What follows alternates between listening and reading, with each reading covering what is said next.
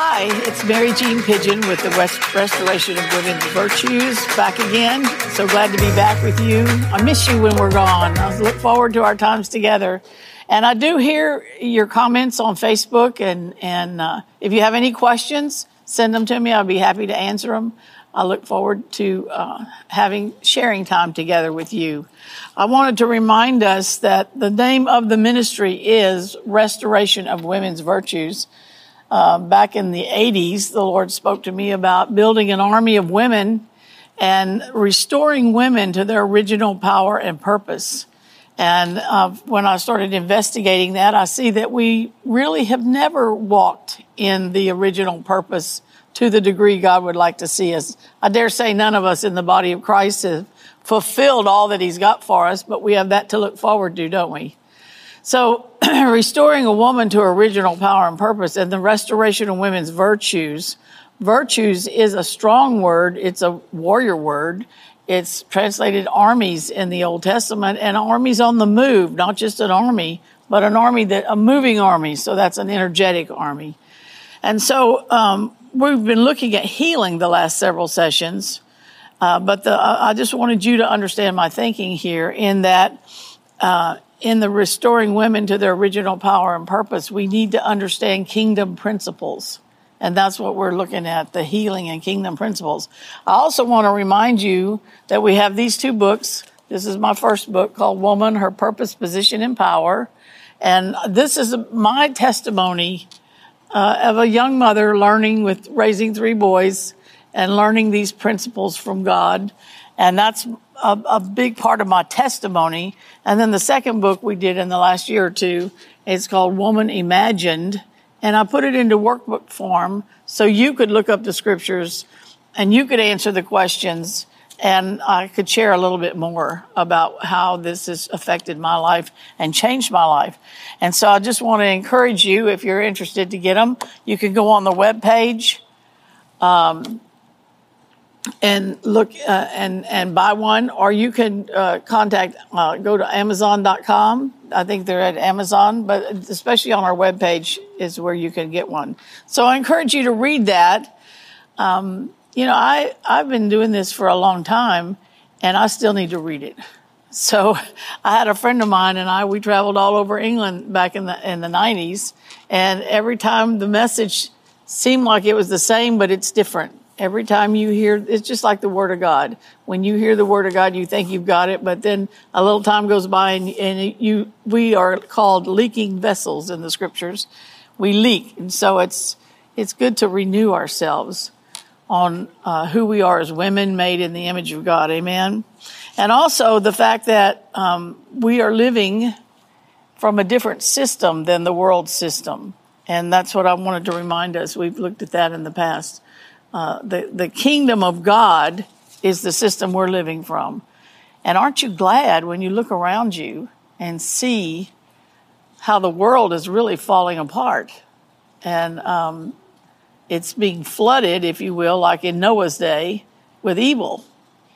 And and uh, God, Noah, when he was warned of God of things not yet seen, built an ark for the salvation of his household. So we're building our ark, and the ark that we're building right now, as a as a woman of virtue, is a healing ark.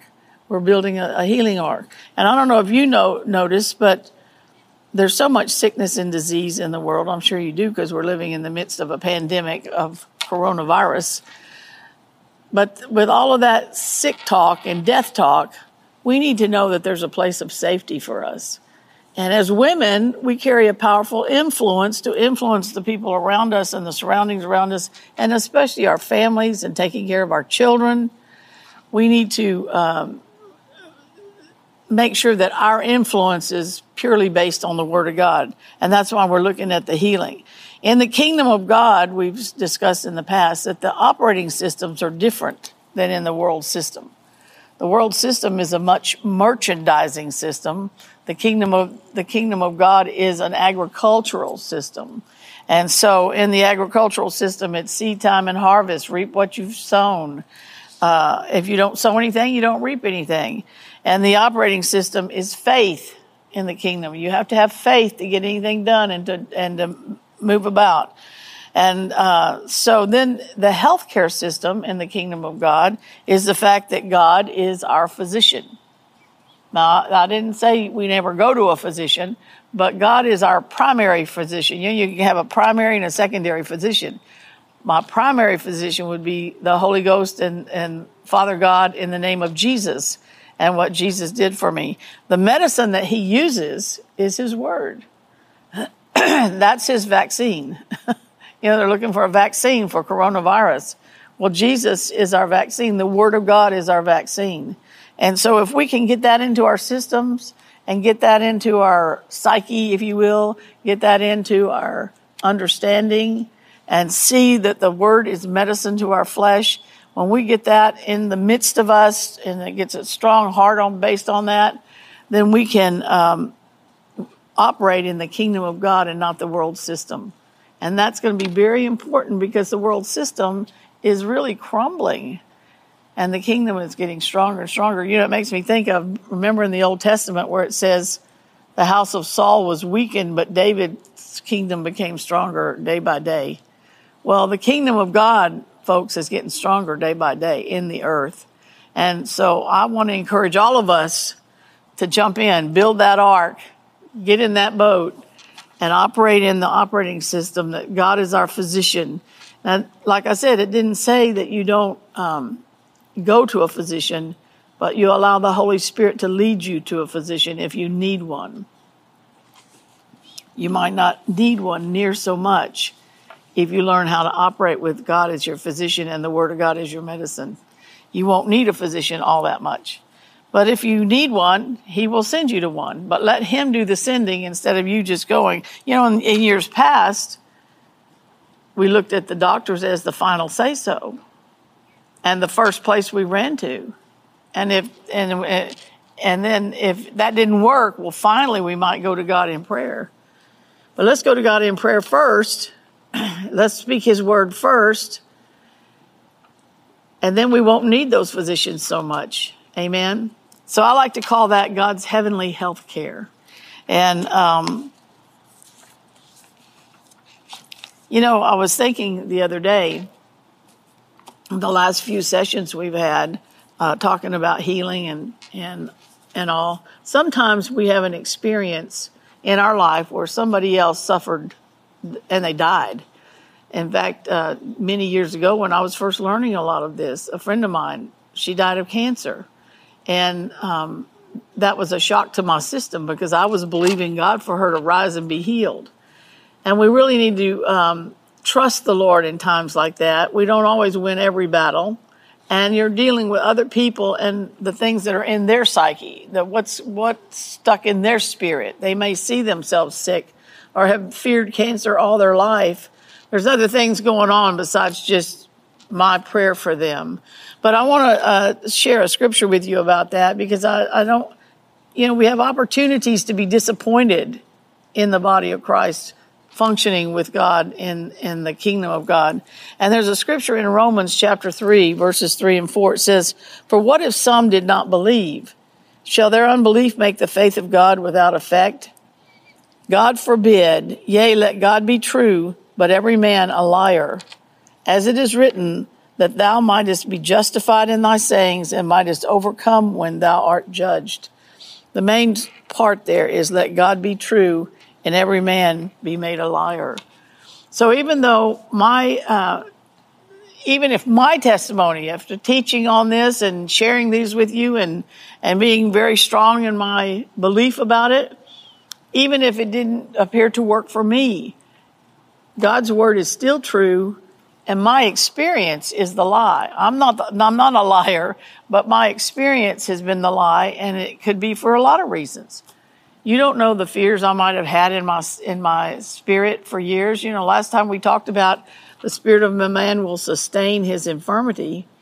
Well, you don't know what might be in my spirit.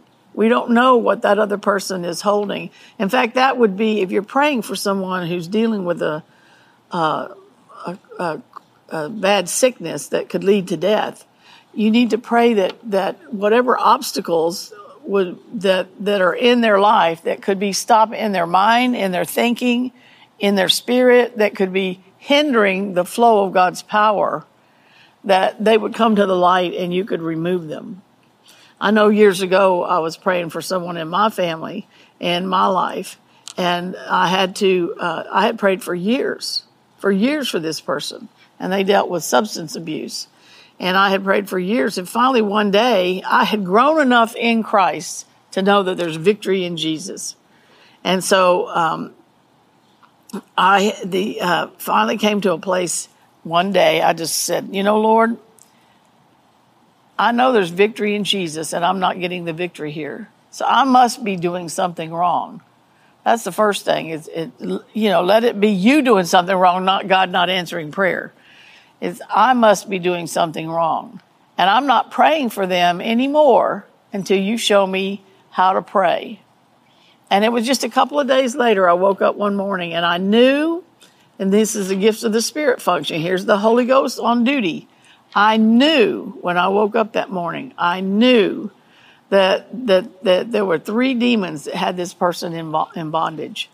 There was a, and I was just dealing with the substance abuse part, the alcoholism, but there was a, a, a root of bitterness in their life and there was a jealousy, which kind of hangs out. Jealousy and bitterness kind of go together. And then there was alcoholism.